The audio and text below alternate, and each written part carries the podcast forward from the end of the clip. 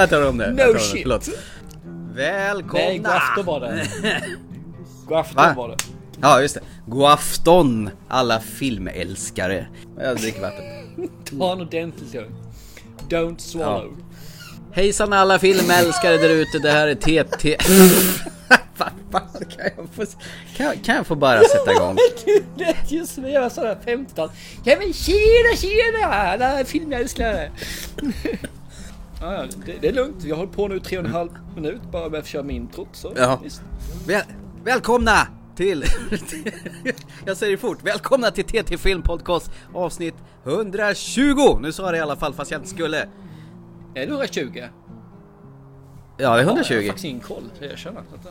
Nej, men det är 120 plus 3-4 inofficiella avsnitt som jag Ja, gjort ja, någonstans. Sidan av bortanför. Eh, Thomas Hellberg heter jag och du heter? Thomas Törnros.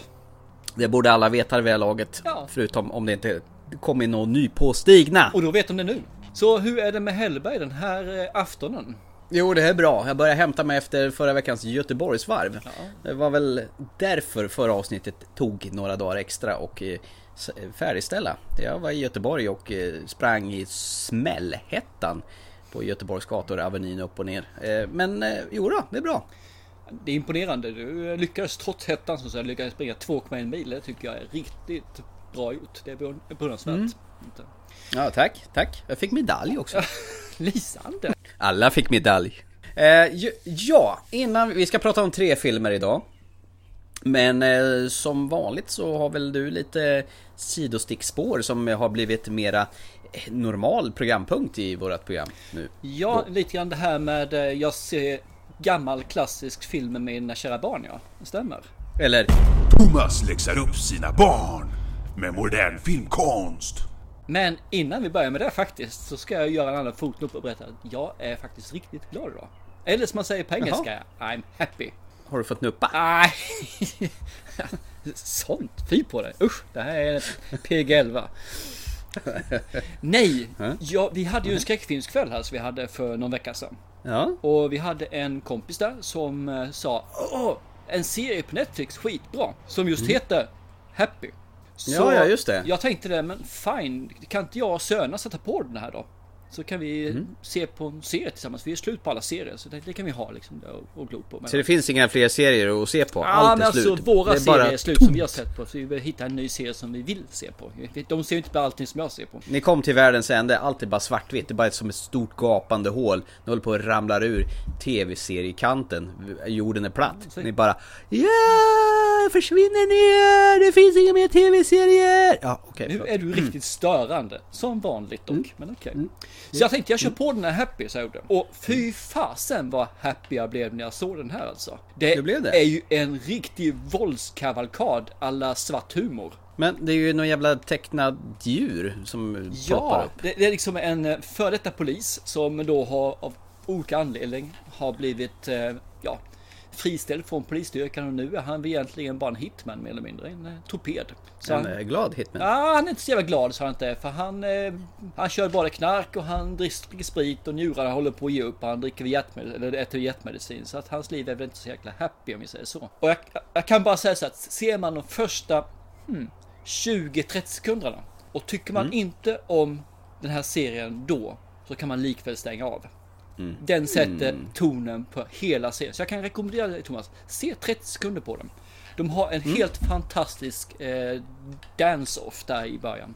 Som, Mm. Vä- vänta, vänta så går jag och gör det. Häng kvar, häng kvar. Du, du, var kvar. ja, jag var, jag. Jag sätter på TV nu och, och kollar 30 sekunder. Häng kvar, häng kvar.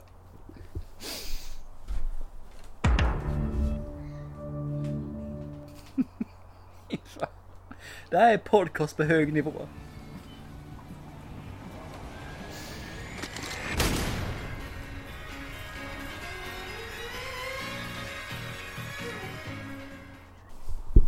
Nu är jag tillbaka. Har du sett introt nu så är de 30 sekunder efter introt. Nej, jag såg eh, en eh, gubbe står och tittar på sig själv i spegeln och det spelar jullåtar och så tar han upp en pistol och skjuter huvudet av sig själv. Ja, precis. Och efter det? Nej, det- sen slutade jag titta. Nej, Jag, jag blev så rädd.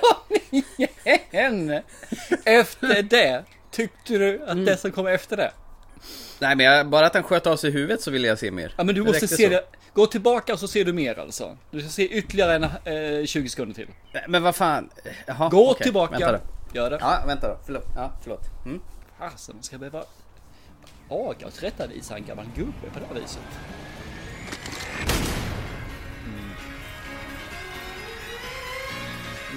Mm.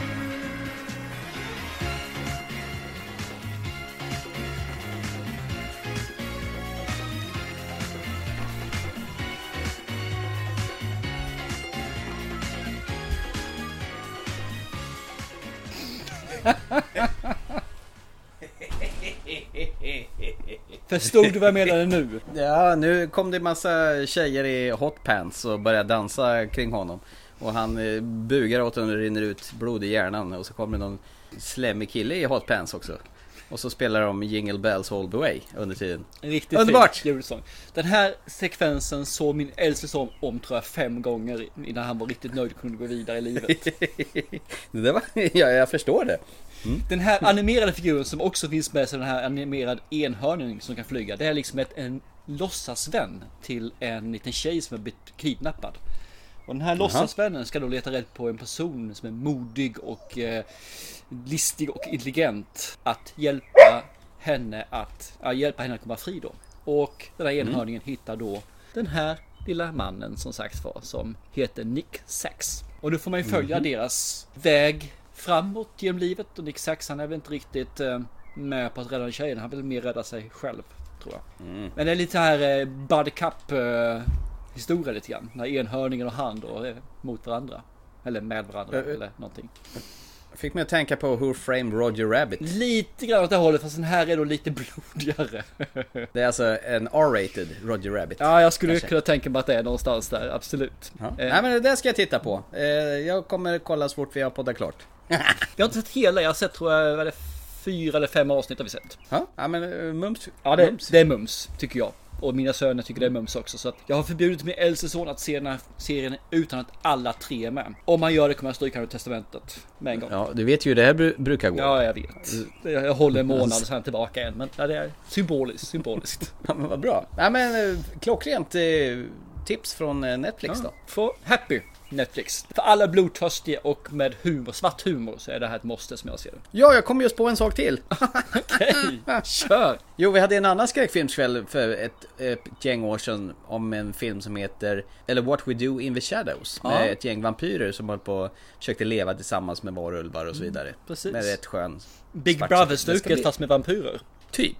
Som var ganska finurlig och rätt så angenäm att se. Den eh, ska bli tv-serie på FX tror jag kanalen heter. Har beställt 10 avsnitt. Oj! Av, med exakt med samma skådisar. Så det kommer att bli mumma. Den kan bli hur bra som helst för den var ju faktiskt riktigt kul. I alla fall eh, merparten och halva filmen var riktigt bra. Sen så, Ja. ja. jag kommer inte ihåg slutet ska jag erkänna. Men för början kommer jag ihåg och den var riktigt mysig. Ja men det lär nog passa som tv-serie. Det är nog ett genidrag tror jag. Ska vi gå vidare nu med eh, min lilla pappa son film här då? Eller pappa son söner film rättare sagt. De är faktiskt pluralis.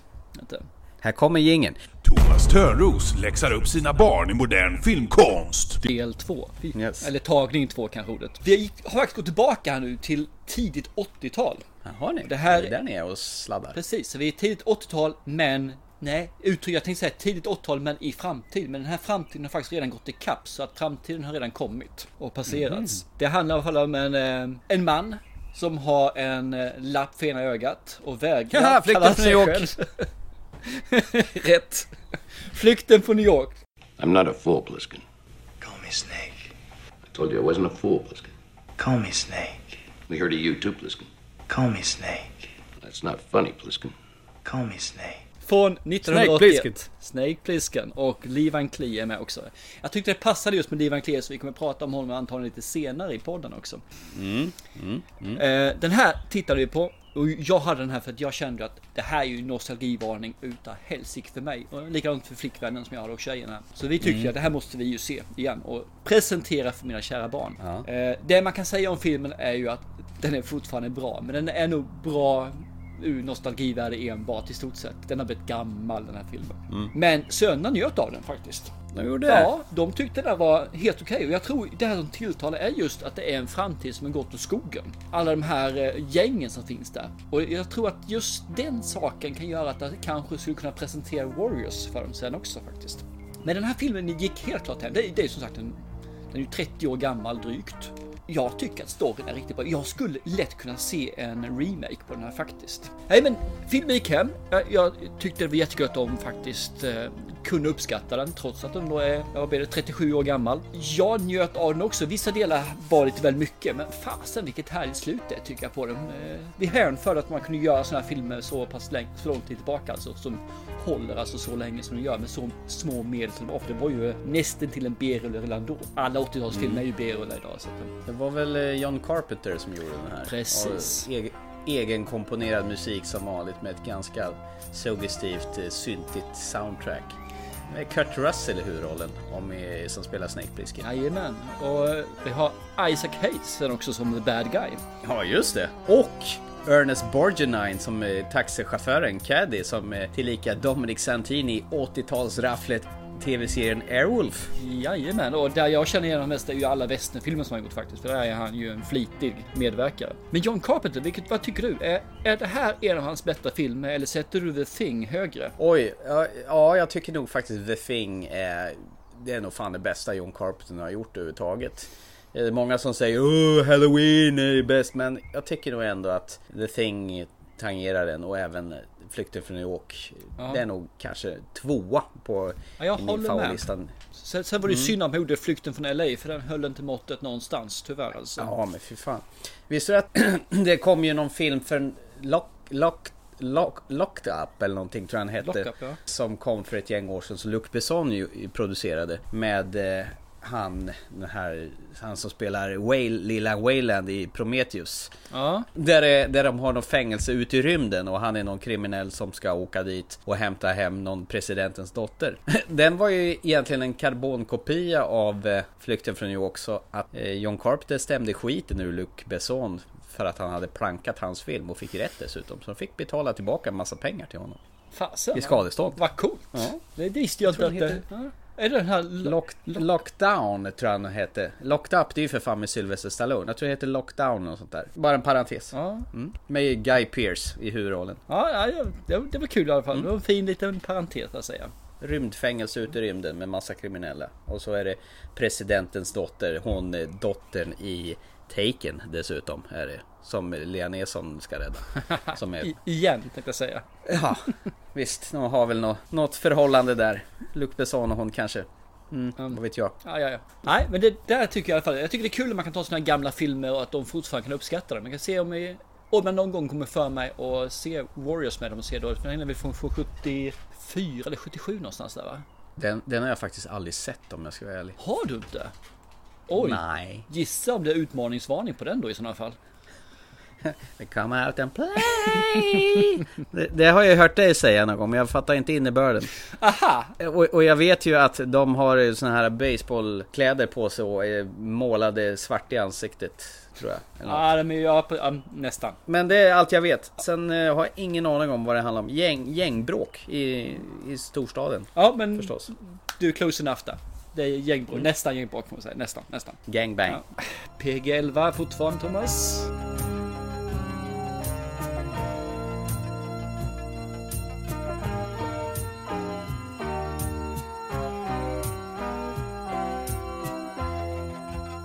Ska, ska vi gå vidare i programmet här innan eh, vi tappar alla lyssnare? I alla fall de yngre.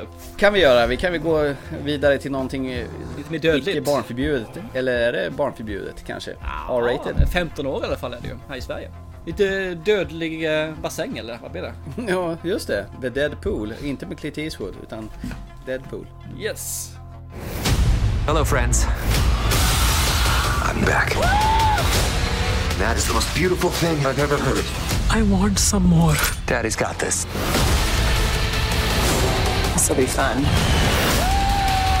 That is enough. Nat is why the man bun is just a millennial mullet. Deadpool 2, rated R. Experience it in IMAX May 18. Purfärsk film från häromveckan som du tog väl med dig familjen och tittade på. Jag har faktiskt inte sett den här så att jag kommer vara standby besittare och bara humma, mhm, hålla med, ifrågasätta och undra om det här verkligen är någonting att ha. Så att eh, shoot, vad, vad har Ryan Reynolds hittat på nu då?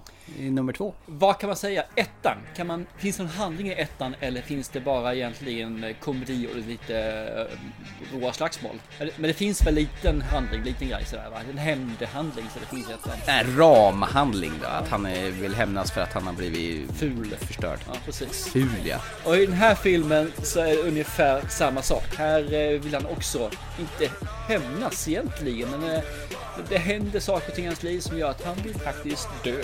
Mer eller mindre. Så filmen börjar med att han ligger på 6-8 fat med olja som han sen kastar ner en cigarettfilt i och han exploderar i små, små fina bitar. Och det gör han genom att säga fasen, Wolverine gick och dog i förra filmen liksom. Då måste ju jag göra det också för annars går det liksom inte att göra en film. Han måste ju, han har satt ribban nu. Så han, det han gör i hela filmen, han, han gör ju gliringar till hela Marvel-universum ideligen alltså. Och det gjorde han i ettan också, men här kommer de mer frekvent. Ursäkta, jag gick ifrån handlingen lite grann där. Ja, du talar om- aldrig om vad han låg och Ja, dog Precis, på, nästan. filmen börjar på det viset i alla fall. Och sen så är det som vanligt det här, man eh, förtexterna och det är ju då att eh, han gör spä av alla som varit med. Man får inte namnen, utan man får den här egenkära personen som eh, egentligen vill vara centrum överallt. Man får han som dödade eh, hunden i eh, Wick 2 och vad det nu är för något. Sådana här saker finns då som glider iväg. Så man får vara lite på tårna när man ser intro, introtexterna på det här alltså. Som ettan med andra ord alltså. Mm, kul. I den här filmen så kommer det i alla fall en kille från framtiden, Cable, och han är ute efter att faktiskt döda en kille som går under namnet Firefist tror jag han eh, ville heta. Alla har sina jätteunderbara namn. Firefist. Ja, vi- vilket också Deadpool gör spä av givetvis ju. Så att, eh, han får ju slå det här att han måste ju rädda killen då för att revansera sig själv liksom så att han kan gå vidare. Så han, för att kunna göra det här så skapar han ju då en, eh, ett eget gäng. Och han kan ju inte köra X-Men då utan det, det tycker han ju är ju så mycket, ja det är ju så vinklat mot män. Så han vill ha ett genneutralt namn så de heter ju X-Force istället. Mm. Och det här är ju en blandning av olika figurer som sagt var. Jag ska inte dra vad de är för några sådana saker utan det, det får man upptäcka under filmen. Det här gänget ska då försöka stoppa Cable då som då kommer från framtiden. Det här är egentligen grundplotten. Den är väldigt tunn, den är väldigt blek och den är väldigt flat. Men det spelar ingen roll egentligen för det är inte därför man går och ser på en Deadpool-film. Utan man går och ser på en Deadpool-film för våldet Eh, klatschiga humorn och självironin. Det får man. Man får väldigt mycket. Man får egentligen Deadpool 1 eh, megasize. Eh, där Deadpool 1 i vissa fall saktade in och faktiskt stannade av lite grann så blir det här väl som slöast en rask jogging tempo på det. Oj. Och sen så går det upp i 100 meters tempo efter det igen. Så att det är väldigt mycket action, det är väldigt mycket fart och flängd. Och det är väldigt mycket rappa kommentarer som hela tiden dyker upp i den här filmen. Bigger, better and eh, more expensive. Ja, det är säkert, de har säkert fått mer pengar. Det har de med all säkert fått. Bättre, jag vet inte. Det, mina söner tyckte den var jättebra. Tjejen tyckte den var bra också. Jag tyckte också det var bra. Det var underhållning när man såg den. Det går liksom inte att göra, göra det som man gjorde i ettan. För ettan var ju rätt nyskapande i sin eh, filmgenre om man säger så. Ja, man blir lite överraskad och Ja. eh, efter man varit ganska mätt av den här tradiga Marvel som serverades film efter film. Så det här var ju en vitamininjektion av större mått. Precis, och det får man ju fortfarande. Du får återigen samma typ av film.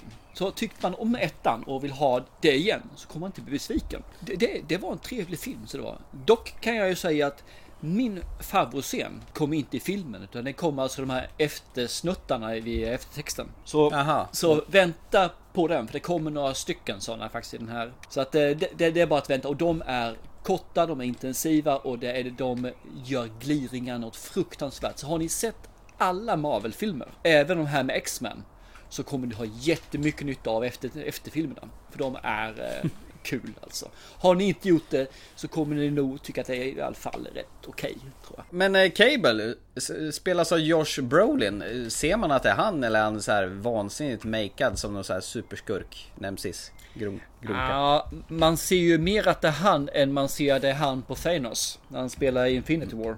Ja, just det. Eh, Men eh, jo, man ser att det är han. Men eh, det är ju, de har lagt till en hel del eh, ärr i ansiktet och såna här saker. Så har han ju ett lysande öga som glimmar där med. Så att, tittar du inte noga så tänker du nog inte på att det är han. Men så sminkad är han inte. Och han funkar jäkligt bra faktiskt vad jag säga. Vad bra. Och som en parentes kan man ju säga att Deadpool 3 är ju annonserad. Eh, inget datum så sett. Och det kommer även en X-Force film. Jaha, alltså, ja jävlar vad de... Det är klart man ska grena ut universumet maximalt. Jajamän. På gott ont. Och sen, Men jag tror att X-Force-filmen kan bli skitbra om man gör eh, samma stugg som Deadpool, men man tonar ner det lite grann. Så tror jag det kan bli ruggigt bra. Det är lite grann som, eh, kommer du ihåg Kick-Ass 2? Vad heter han? Jim Carrey var med där. Ja just det. Han tonar ner sin egen person. Han, är, han har alltid varit jättestor, han ska vara yvig. Men där tonar han ner sin karaktär rätt så mycket. Om man kan göra samma sak med Deadpool i X-Force-filmen så kan det bli en helt fantastisk film alltså. Är det någonting att man ska försöka göra någon sort som DCs variant av Suicide Squad kanske? Nej, det tror jag inte. Suicide Nej? Squad är Okej. ju el elakingar. Det här X-Force är inga elakingar på det viset. Det är resten av superhjältarna som inte platsar någon annanstans. Ja, precis. det, det här De- de B-laget. Kommer De får sitta på avbytarbänken. att ha krafter som är lite annorlunda. Om man ser på, om man bara tar det då det, om man tar en av de här figurerna som finns med i X-Force i Deadpool 2. Så är det en tjej där Mm. som jag tyvärr inte kommer ihåg namnet på i dagsläget. Eh, I, i tidningen heter den karriär, karaktären, tror jag, Longshot. Eh, Men Mm. hon heter något annat för nu är det helt plötsligt en tjej. Hon har ka- kraften att ha tur. Den är bra. Ja, precis. Den Den är ju det- Ja. hon råkar böja sig ner, helt plötsligt kommer en kula av huvudet eller vad hon gör för någonting. Hon faller ut från en plan och då finns en sån här uppblåsbar clown som dämpar hennes fall. Ja, men en massa sådana saker som gör att hon klarar sig undan av bara lite tillfälligheter. Men eh, är det bara våld och humor? Det är inte någon sån här vissa drag av lite svärta i den här? För jag för mig det var i första filmen. Jo. Med tanke på hans förhållande till hans kvinna då. Hans omöjliga förhållande att han visste att de två har ingen framtid tillsammans. Jo, den, den finns där fortfarande. Det finns en hel del svärta här också. Som faktiskt också är involverad med hans tjej då i det här fallet. Så att det, den finns ju där hela tiden. Den är kanske inte lika tydlig som den är i ettan. För där får man ju se när han stalkar henne och han verkligen lider. Under, det, det där menar när filmen går ner lite grann i tempo. Det gör ju ettan när han försöker hitta sin väg framåt, vad han egentligen vill göra, vad han ska göra, till att han upptäcker att jag ska fan inte med hämnas. Den finns ju inte här. Här är han ju i full gas från start. Eh, eh, Det kan ju vara en nackdel för att de där andningspauserna kan ju vara välbehövliga om det nu är en så pass intensiv film som du beskriver att det är. Ja, Jag tyckte att det hade behövts. Eh, Jag Mm. mådde inte jätteilla av att de inte fanns där. Men den hade höjt filmen bra många snäpp om de hade funnits där. Så jag skulle gärna ha sett att det fanns några saker där man backar tillbaka och kanske då, nu låter det så töntigt att man säger det är en Deadpool-film, men där man fördjupar karaktärerna lite grann. Ja men ändå, de gör ju karaktärerna ändå mänskliga Ja. så att det inte bara är just en karaktär som är en typ plastig actionfigur.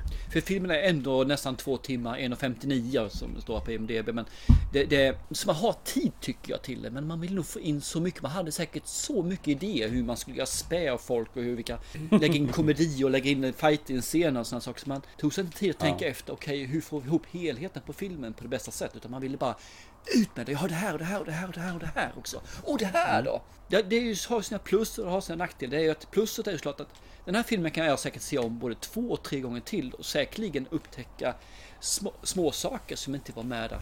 Som jag inte såg förra gången. Så på den sättet är det ju jättebra. Nackdelen är ju det att det är just att det blir lite väl tunt ibland. Alltså det blir liksom att man får ingen anhämtning. Man måste hela tiden skratta, måste hela tiden hänföras. Det, det går liksom inte. Man kan inte alltid skratta för då blir det jobbigt till sist. Ja, kan ju bli lite överdos. Ja. Men eh, du känner att eh, de balanserar det på gränsen så att det klarar sig hela vägen Det till mål. gick Utan att det blir... lite över gränsen gjorde det, men inte smärtsamt över gränsen om vi säger så då.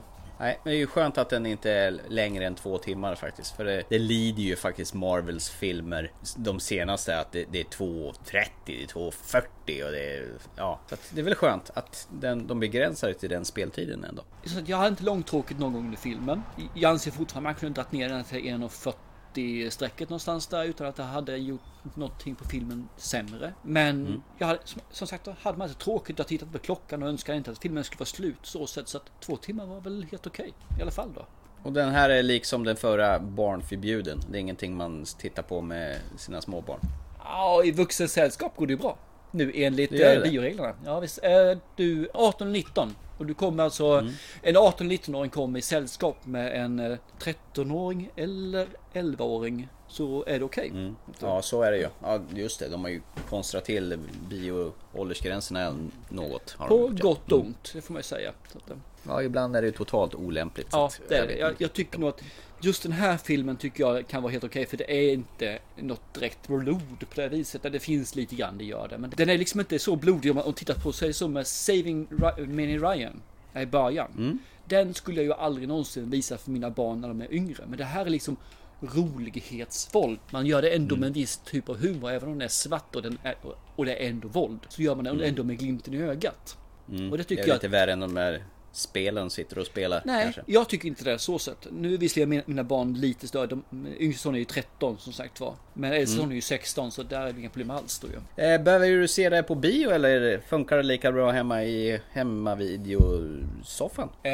jag tror det här räcker att se i hemmabiosoffan faktiskt. Det är alltid speciellt att se film på bio men jag tror inte att den är värd 140 spänn egentligen om man ska jämföra med en, eh, köpa en Blu-ray istället om du har någorlunda bra ljud och bild. Men jag har inte så mycket mer att säga om filmen så sett faktiskt. Jag tycker den är helt värd att se.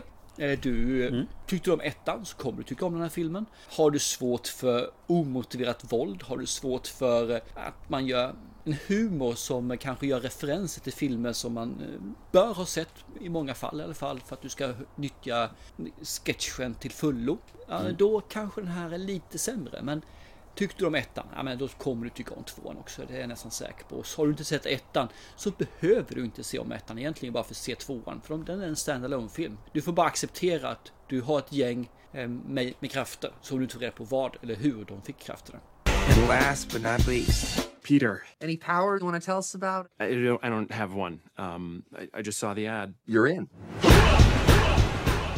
Gött! Ska vi traska vidare till eh, mitt uppdrag jag fick av dig förra eh, veckan då, eller förra gången. När du nu till dags datum har gett mig den längsta film i uppdragsväg någonsin. Jaså, är den längre än Mr Nobody? Ja, det är den verkligen. Den här klockar ju faktiskt in på 2 timmar och 50 minuter. Eh, originalet är faktiskt bara 2 timmar och 40 minuter. Men den engelska specialversionen som gjort som är dubbat, där de har dubbat bort de italienska skådespelarna 10 minuter längre. Då talar jag om Il Buono, Il Brutto och Il Cattivo.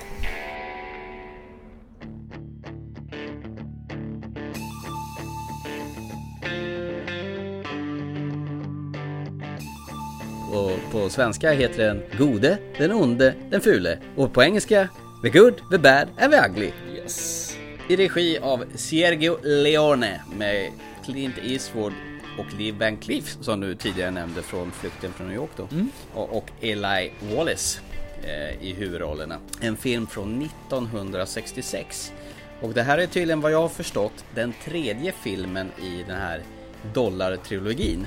Eh, först kom en handfull dollar 1964 och sen för några få dollar mer 65 och till sist den här eh, Den onde, den gode, fule 1966. Har du sett de andra filmerna En hand från dollar? Nej, jag har ju faktiskt inte det. Tycker du ska Eh, göra det det också här- som ett eh, plus för den här utmaningen. I alla fall så Ja. se ettan för en handfull dollar. Okej, det är så pass. Ja, det tycker jag. Det tycker jag absolut. Det är riktigt bra filmer trots åldern. Se- Sergio Leone, han har ju gjort den här och han är väl den som är störst känd för den här med spaghetti westerns. Eh, musiken, den är gjord av han Moicone som, som vi pratade om tidigare, Quentin Tarantino avsnittet som han har lånat där med den här särpräglade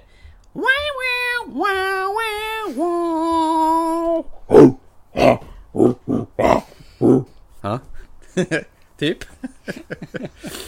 ja. Close enough. Den här filmen den utspelar sig 90, nej förlåt, 1862 under det- amerikanska inbördeskriget när nordstatare slåss med, med sydstatare.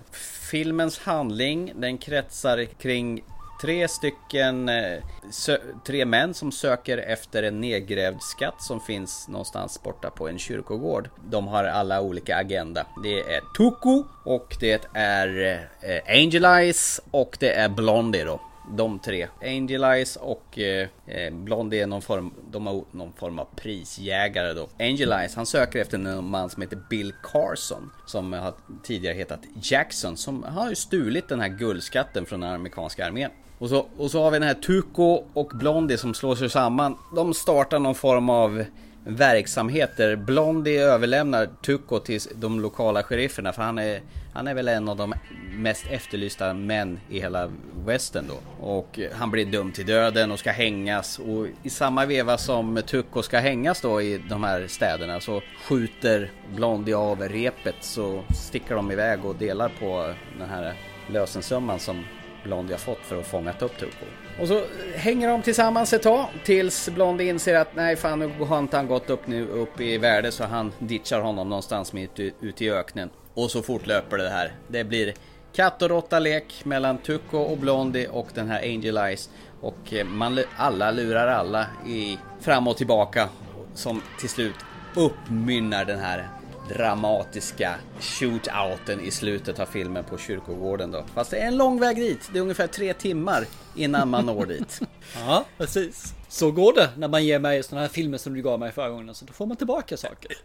Eh, Ja, den borde inte heta den, den gode, den onde, den fule. Den borde heta den onde, den fule och den sluge. För jag menar, jag, jag tycker inte att Clint Eastwoods Blondie är speciellt god i den här filmen. Han är, han är precis lika svin som både Angel Eyes och Tuco.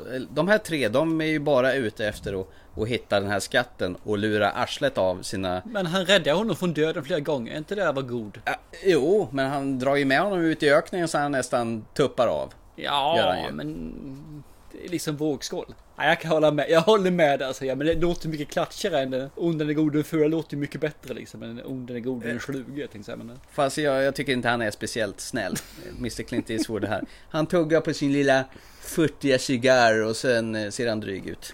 Och eh, Tucco... Tucco! Han är, han är ju, han är, jag gissar ju på att det är någon, någon italiensk eh, skådis som är dubbad eller någonting. Lee Van Cleef låter ju som de gör och det är rätt mycket andra italienska skådisar som man ser munrörelserna går så här. Och det stämmer inte riktigt till 100% gör det. eh, du menar Tucco med Eli Walsh? Han är faktiskt född i USA. Brooklyn. Jaha, okej. New York. Ja, då, kan, då kanske de har dubbat ljudet på de här skådisarna efteråt för att få ett bättre ljud. Jag tror att man gjorde Eh. det ganska ofta under den här tiden. Det är lite synd, men ja. Men jag tycker att han, skådespelaren Tycho, han, han spelar ju över något djävulskt den karln. Äh, Jag vet inte vad jag ska säga, hela hans känsloregister är ju som han går på ADHD den här mannen. Bara spottar ut sig okväkheter när han är i trängda situationer. Fast ibland, då, då blir det ett fint samspel mellan Tucko och Blondie. Ensamma där, så det nästan känns, ja fan det här är trovärdigt. Men sen börjar han spela över igen. Och då blir jag så jävla irriterad på det här fanskåpet. Så jag, jag nästan längtar efter att han blir hängd på riktigt. Men det blir han ju inte. Eh, Jag tror att han ska ju vara lite galen. Och då måste han ju spela över lite. Det är ju lite grann som, nu kommer jag inte ihåg vad heter han för något i Hajen. Kaptenen där. Ja, ja, just Jaws. det. Eh, Ja, just det. Martin Shaw. Ja, Robert Shaw precis. heter han. Mm. Han spelar ju också över något fruktansvärt, men han ska ju också ha den här jargongen liksom. Och det, jag tror att Mm. rollen är skriven på det viset. Fast det här blir nästan lite, lite buskis, tycker jag. Ja, okej, faktiskt. okej. Mm, varsågod. Ja, fast Eneko Morricones musik, den använder de ju genom hela filmen. Men den låter genom hela filmen. Hela filmen. Och det här äh, särpräglade soundtracket. Det är väldigt få varianter på den så att man, man blir till slut lite trött på den.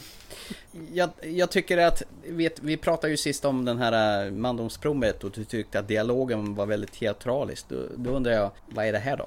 Det här är också väldigt teatraliskt, men det jag fastnar i den här filmen är just hur man har filmat det. Man gör det på ett så jäkla vackert sätt tycker jag. Man använder filmkameran på ett helt unikt sätt. Och det är unikt än idag som jag ser det. Det finns ingen som gör det så vackert som de gör det där. Nej, det har du faktiskt rätt i. För det, det, det är ju många av Leones kännetecken. Det här sparsam dialog. Alltså de första åtta minuterna av filmen, de säger ju inte ett smack. Nej, det bara går. En kille som går.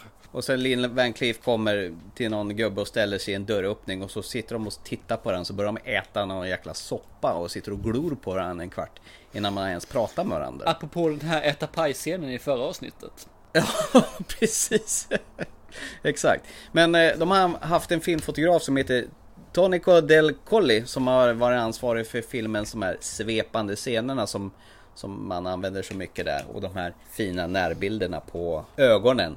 Speciellt Mm. tänker jag på den här jättekända showdownen i slutet av filmen. När man går närmare Men- och närmare och närmare och närmare tills har man bara ögonen där ja.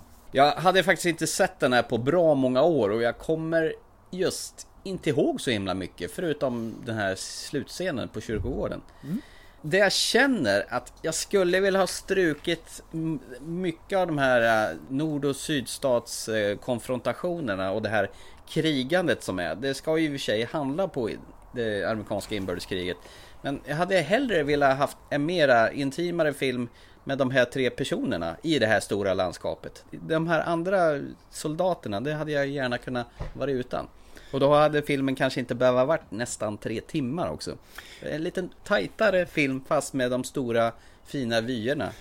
Det var ju poppis förr med långa mastodontfilmer. Det var lite överdos tycker jag. Just den där kan jag förstå hur du menar. Att den, den tar eh, filmen lite grann ett steg åt sidan till en parentes. Mm.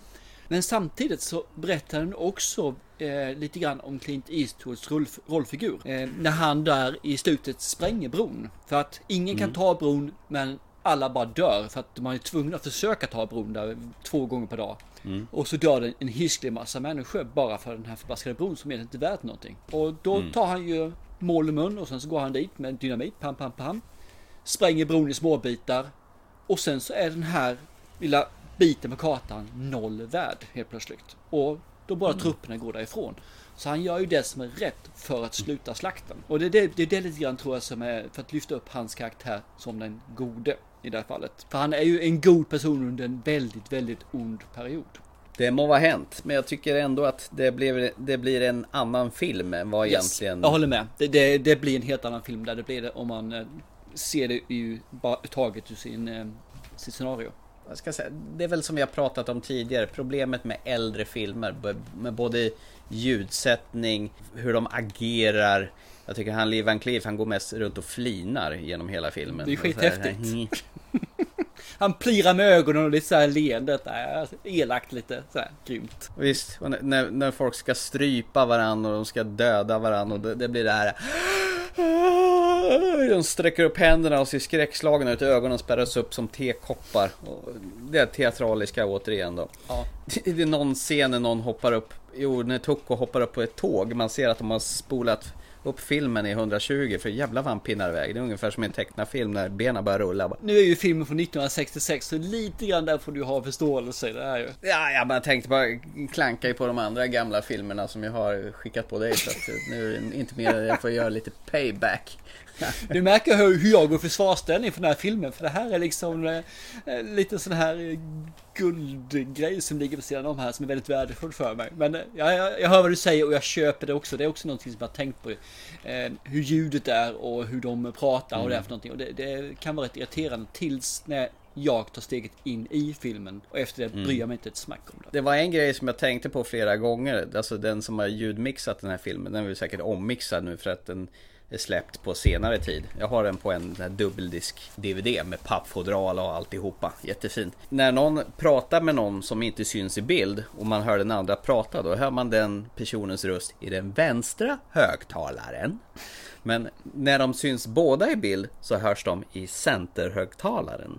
Så det var en väldigt avancerad Dolby surround mix på den här gamla filmen. Nu hörs jag i den bakre högtalaren för nu står jag bakom. Ja, ja, ja, ja, ja. ja, ja. Nej men återigen, det är en film från 1967 och den är ju väldigt pampig och snygg på alla sätt och vis. Men jag tyckte den var en aning för lång, tyvärr. Det kan nog jag förstå att du tycker. Eh, ja, är du nöjd så? Ja, du får nog ge ett litet eh, sammanställning på den också. Clint Eastwood är ju supercool. Han är ju häftig, så jag, man fattar ju varför han blev den stora actionfiguren med stort A därefter.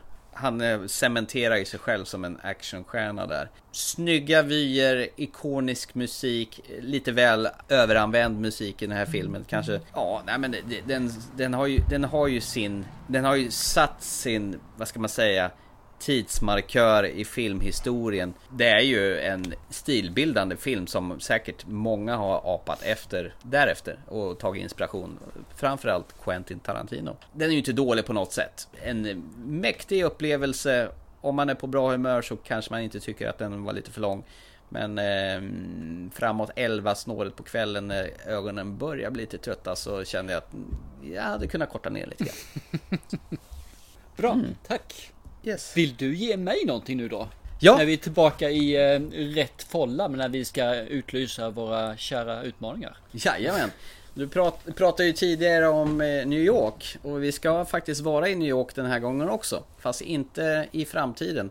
Vi ska tillbaka till 80-talet eh, som den andra filmen eh, Flykten från New York eh, var. Men det här är alltså i nutid fast i, på 1986. Okej.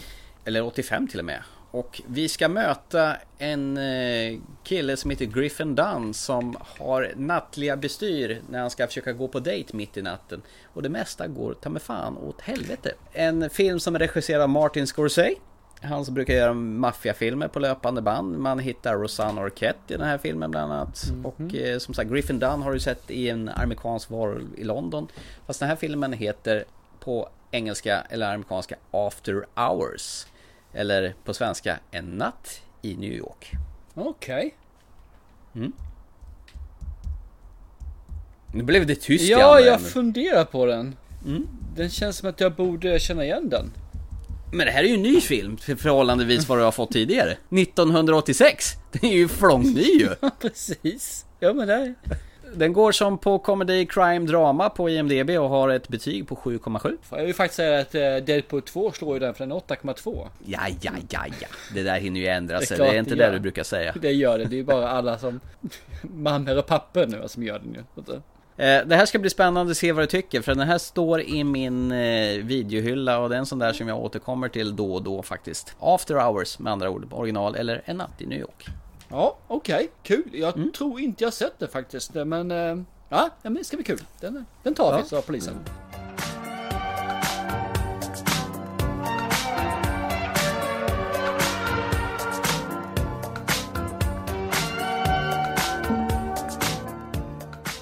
Ska vi prata om mamma och pappa då och gå vidare till sista filmen för ikväll? Ja, det tycker jag absolut.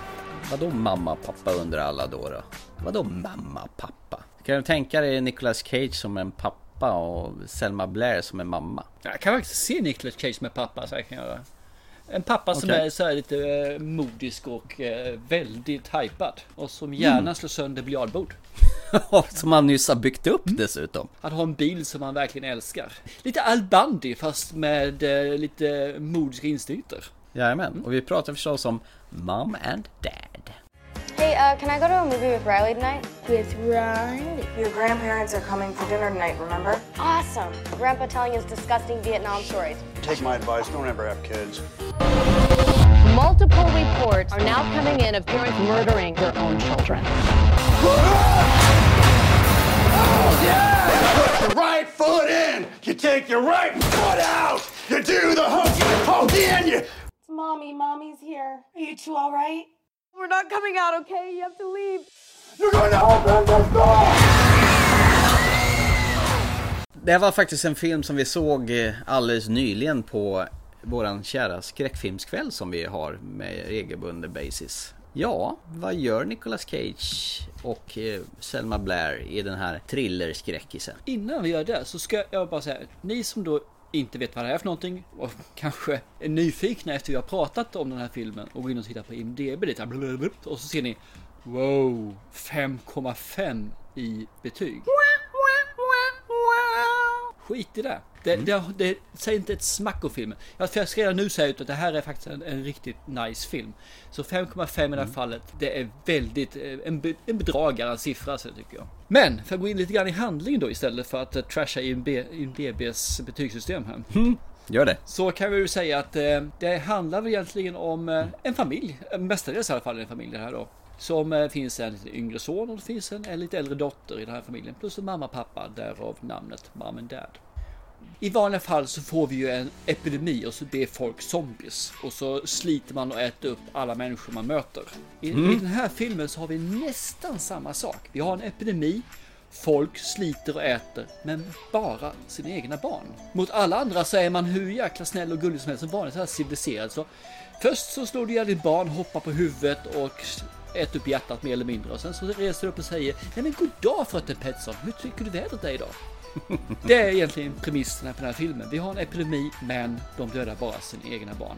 Mer än så tycker jag knappt jag kan säga i det här fallet. Det vill säga att Nicolas Cage och vad heter hon nu för någonting? Selma Blair. De eh, går ju loss. Men det, tycker, det som jag tycker är kul i det här fallet är att man går loss men de är fortfarande eh, vanliga människor. Alltså de, de har intelligensen kvar. Det är bara att de tycker bara att det är helt sunt att döda sina barn. Ja, det, är väl rimligt. Och alla har ju varit där kan jag tänka mig som är föräldrar. Så det är full förståelse. Bara att, det det är väl bara att man tar det här ett litet snäpp värre. Ja, exakt. Längre. Eller 13. Men då, då säger jag bara Äntligen! En film med Nicolas Cage, där han är bra. Ja men det är han. Men vadå äntligen? Kickas? Ja men herregud, vad har han gjort däremellan? Det var väl mycket sån jävla skit. Han, han är någon jävla skelett som brinner i den här, äh, åker motorcykel. Ghost Rider. Till exempel. Jag har bara sett den första och den tycker jag faktiskt är helt OK när den kom. Ja, ja, jag vet inte vad jag ska säga. Och sen däremellan har han väl gjort väldigt tveksamma filmer direkt till video. Hans storhetstid var väl lite grann kanske med The Rock och Conair och de där filmerna. Ja, och National Treasure. Ja, den tycker du om väldigt mycket. Världens sämsta film, eller en av dem åtminstone. Nej men det här är ju fin form tycker jag. Ja, i den här filmen har han verkligen, han, han spelar ju över något kopiöst. Han är ju liksom, som du säger, det är ju ecstasy och en snowball eller vad heter de här sakerna. Liksom, han går verkligen i speed. Och det bara Och ba- funkar. Men jag vill säga en film till som han faktiskt gör riktigt bra, om du inte sett den, är Lord of War. Ja, ja, den han sysslar med eh, ha- handel av vapen Precis. ja. Ja men den, är, den har jag sett, den är ju faktiskt ganska bra. Men det är väl rätt länge sedan den. Ja, 05. Fast den är ju jävligt produktiv. Det, han spottar ut filmer. Det, det kommer, alltså 2018 så har han ju fyra, fem olika filmer på gång. Och likadant så därefter så har han tre stycken till. Så att Ja, precis. jag, jag för mig att han var på ruinens rand och var så jäkla fattig så att han knappt hade några pengar kvar ett tag. Men eh, han kanske har fått rätt sida på, sin, på sitt liv igen. Det kan jag hoppas i alla fall, för Mm. jag tycker han faktiskt är, är helt okej. så jag tycker. Han har gjort en hel del som är bra. Men The Rock tycker inte jag är en bra film, men Face Off var helt okej när man fick se den. Som sagt var, så att eh, nej, han har gjort en hel del. Men ja, Ja, Face-Off var rolig. senaste tiden? Nej, inte så mycket. Det har det inte varit. Det sista jag såg det var en US Indiana, Indianapolis Men of Courage. Mm. Den här båten som blir besänkt av en japansk ubåt och sen blir de hajmat de flesta. Och han spelar en riktig träbock. Ja, den är inte bra den filmen, det är den inte. Men eh, Mom and Dad, den är skoj. Som du sa tidigare, han får ju gå loss på ett biljardbord. Nå jävel som han nyss har byggt upp. Ja, precis. Det, ty- det tycker jag är en gullig scen, som du brukar uttrycka dig. Ja, men visst är den mysig? Man kan säga att han har lite anger management problem där. Ja, men, jag tycker om den här filmen. Den börjar så jäkla fint liksom. De- De har en sån här avslutningstenta där de sitter och gör sina prov. Och så utanför så Mm. står föräldrarna och tittar in så här. Lite och ser hur det går. Typ är jätteintresserade. Mm. Väldigt så här nitiska. Och så är det en som är klar före alla andra liksom. Säger ja tjena lämna in den här liksom. Är du säker du är klar? Jajamän, jag har redan räknat igenom allting. Ja, ja, då kan du gå då. Så öppnar han dörren och samtidigt öppnar dörren så står de och tittar där in och precis när han går därifrån så ser man hur alla föräldrar smiter in i lokalen. Och så tycker jag det, den börjar på sånt jäkla fint sätt. Och det här sätter lite stuket tycker jag hela filmen. Det, det börjar liksom och det finns en riktig svärta i filmen. eh, Svart humor går ju, det är ju så droppar om den alltså. Det blir kära i stort sett. Och det här fortsätter under hela filmen. Och det är ju liksom, det saktar nästan aldrig ner. Det finns av förklarliga skäl. Det är Brian Taylor som har skrivit den här filmen. Och han har tidigare skrivit Crank, du vet den här med Ja, Jason Statham när han eh, får en sån där cocktail i så är jag tvungen att dra i sig eh, nässpray och Red Bull och, och, och allt möjligt för att hålla sitt hjärta igång. Han behöver adrenalin för att det ska funka, annars så slutar den slå ja. Adrenalin ja, precis. Så att det, det är samma eh, författare, eller manusförfattare som har skrivit den här. Det, det märks lite grann, för det är lite där svart satiriska känslan-stuket på det hela. På, på speed. Kan jag säga en sak till om Brian Taylor? Han har faktiskt gjort Mm. ett x antal avsnitt av tv-serien Happy. Jaha du. Ja men det, det är ju fullt logiskt det här. Mm. Eller hur? Det räckte ju sedan första 30 sekunderna och nu fattar jag när det är han som har skrivit det. Att det är han som har skrivit det. Och har gjort Crank. Och har gjort Mom and Dad. Exakt, det säger logiken. Och om ni märker nu här så finns det så här lite små röda trådar som bygger in här. Lee Van Clee är en sak, Happy, Brian Mm. Taylor är en annan sak. Men det här är så planerat. Det är det minsta detalj. Fan vad bra vi fick ihop det där. Jävlar. Ja, nej men alltså jag känner, jag vet inte fan vad man ska säga mer om den här filmen alltså. Det, det är ju en svart satir, samhällskritisk grej. Istället för som du sa förut att man använder zombisar så är det föräldrar som går besärk och vill döda sina barn. Det är liksom, ramhandlingen är så banal och enkel men ändå är det så fruktansvärt underhållande. Och filmens eh, futtiga speltid på knappt 1.25, den är alldeles underbar. Ja, det är den också. Sen tycker jag lite Mm. intressant, tittar man på IMDB står det Horror thriller. Va? Ja, jag Det är ser ju det här mer, kanske horror, ja okej då, på sätt och vis. Men det är ju Mm. komedi. Och det är ju en svart Ja. komedi, utan det finns ju inget thriller i den här överhuvudtaget. Alltså hur de kan sätta, sätta en thriller förstår jag inte. Det här är komedi, sådär, en skräckkomedi. Men det måste vara hög om man får få det till thriller. Ja, jag fattar inte Nej. heller alltså. Mig... Någon med dålig humor kanske. Det enda jag kan säga om filmen är att den hade mått bra av att kanske ta fem minuter och tagga ner. För den, Mm. den går alltså på full fart hela tiden. Men det, det funkar ganska okej just med att den är alltså en och en halv timme lång. Ja, fast den var ju lugn. De förs- första fem minuterna var ganska lugn. Ja, jo, stämmer ju faktiskt. För det för texterna typ. Nej, men det, det, jag tycker om den. Vi såg den här liksom rätt så sent också på kvällen. Så det passade ju jättebra. Alla hade, hade nytta av den om vi säger så. Alla satt och skrattade och vi... Men njöt av filmen. Så att nej, men den här filmen kan jag rekommendera. Jag menar, plocka fram den. Jag, jag, skulle kunna se den här som en fredagsfilm för min del med och se med mina barn alltså. Samtidigt som vi äter Mm. tacos eller något liknande. De, de tror inte blir rädda att du ska klappa ihjäl dem sen då efter den där att du blir inspirerad Nej, något. jag kommer göra samma sak som jag gjorde förra gången när mina, min äldste son och jag såg den här Inglourious Basterds. Så kommer jag tala om att det här är en dokumentär. Ja, just det. Skit kommer du säga. Nej, jag är helt säker på att de kommer tycka att den här är helt fenomenal. Så den här kommer jag antagligen se om igen tillsammans med dem. Den är, som du säger, den är kort film så vi kan väl göra en ganska kort recension av den också. Och, eh, Mm.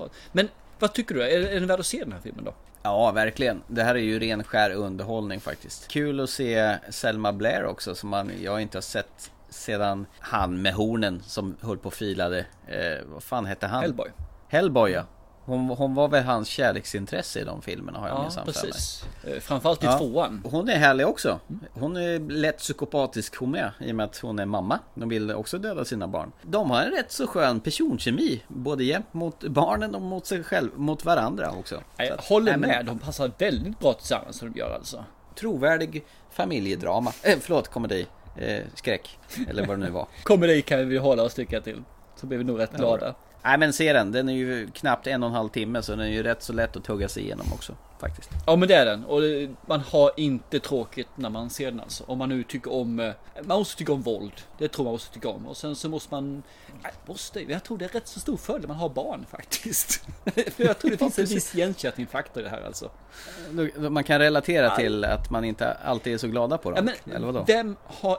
Vilken förälder här kan säga att de inte någon gång har känt att nu är barnen väldigt, väldigt billiga. Mm. Och sen så hur långt man vill ta den sträckningen. Men eh, jag tror alla har varit väldigt irriterade och kan då tänka sig att sätta ut barnen på Ebay eller Blocket. Det är bara att i den här filmen så tar man det ett steg längre och släpper alla säkerhetsspärrar och eh, katastrofvajrar och bara lossar alla hämningar. Det finns en intervju där som jag tycker är rätt så bra faktiskt. Där de eh, intervjuade. Varför gjorde du det? Och hur kändes det? Varför var det? Nej men det kändes rätt när jag gjorde det. liksom. Jag förstår att det är fel men det kändes bara så jäkla rätt. Och, vä- vänta lite, vänta lite grann. Jag ska se om jag kan klämma fram några tårar här nu. Men nej, det går inte. För det, det, det, det var bara rätt. Ja, rätt och slätt så. Yes. Ska vi tacka för oss?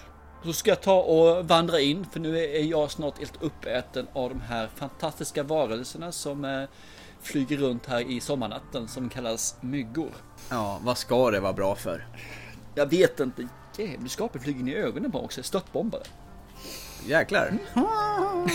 Ja, nej men eh, som sagt, vi sitter ute på i sommarnatten här och eh, spelar in podd för er skull. Eh, vill, vill gärna att ni hör av er till oss och, och vad ni vill höra att vi ska prata om. Vad gör vi bra? Vad gör vi dåligt? Vi kan ju bara vara så snälla och gör, ge uppdrag till varandra, men ni får gärna ge uppdrag till oss också. Och det, vi tar gärna emot det. Ge oss ett uppdrag så ser vi kanske. Äh, vi ser dem i stort sett så kommer vi se dem oss uppdrag.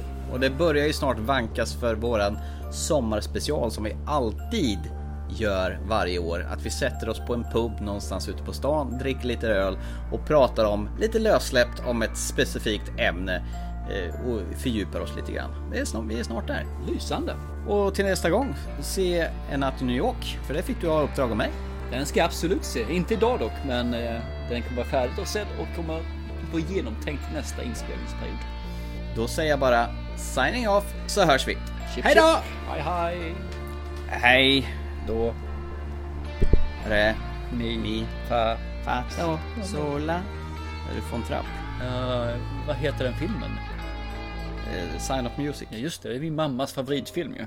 Nej. Jo. Edelweiss, do re mi fa sol la lira Edelweiss, do re mi fa sol la lira Aj, Edelweiss. Vad är det? Jävla mygga, han måste ha tagit helt fel. Jävla ont gjorde. Nu, nu, nu stoppar jag och reser mig och går in i fasen. What's left to say? These prayers aren't working anymore. Every word shut down in flames. What's left to do with these broken pieces on the floor? I'm losing my voice, calling on you. Cause I've been shaking, I've been bending backwards till I'm broke. Watching all these dreams go up in smoke partner.